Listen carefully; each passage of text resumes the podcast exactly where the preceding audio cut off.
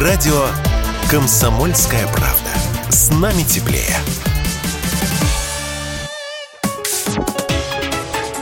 Политика на Радио КП. Владимир Варсобин, «Комсомольская правда». Приговор журналисту Ивану Сафронову 22 года строгого режима. Я не комментировал ход этого дела, пытаясь объективно разобраться, не входя в пике журналистской солидарности. Я искал логику следствия, в чем обвиняют моего коллегу, расследователя из уважаемой газеты «Коммерсант». Теперь, когда приговор объявлен, можно подвести итог и объяснить, за что все-таки дали 22 года Сафронову. Формально за то, что он журналист – Фабула – дело проста.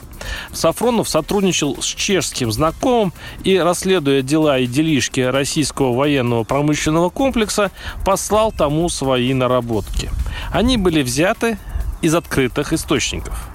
Как пример – Предположим, я, Владимир Варсобин, проведу расследование. Какая часть Российской Госдумы ребята умные, а какая откровенные дебилы?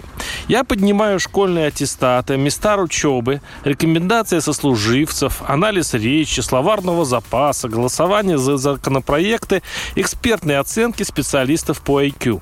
Все это данные, пусть и печальные, но не секретные. И я бросаю готовую статью своему приятелю Тбилиси, Мирабу, который взамен присылает свою аналитику влияния шашлыка и сапирави на принятие государственных решений в Грузии.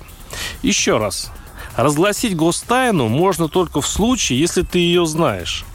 Если ты подписал соответствующую бумагу о неразглашении, если ты ученый, военный, но никак не журналист, который никому подписок не давал и к секретам не допущен. Журналист работает строго по закону о СМИ и ищет правду самостоятельно. А тут получается, информация не секретна, потому что уже опубликована. Если она секретна, то это секрет Полишинеля. А значит, никто теперь не знает, что секретно на Руси, а что нет. В общем, ничего не доказано. Не то, что Сафронов обладал гостайной, что ему платили, что адресат заграничный имел какое-то отношение к вражеской разведке.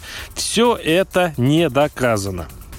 И за всю эту музыку 22 года. А Сафронов, к тому же, и в тюрьме себя вел непокорно. Да так, что пара его адвокатов, кто в бегах, кто под следствием. Не шел он на компромисс. Ему же предлагали 10-12 лет скостить, признаться, повиниться. На принцип пошла система. Дать слабину, проиграть процесс она уже не могла.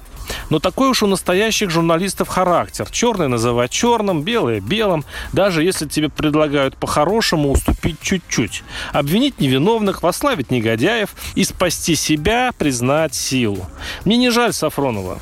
Зачем жалеть мужественных людей, кто сам выбрал свою дорогу? Но надеюсь на счастливый путь. Варсобин, YouTube-канал, Телеграм-канал. Подписывайтесь. Политика на Радио КП.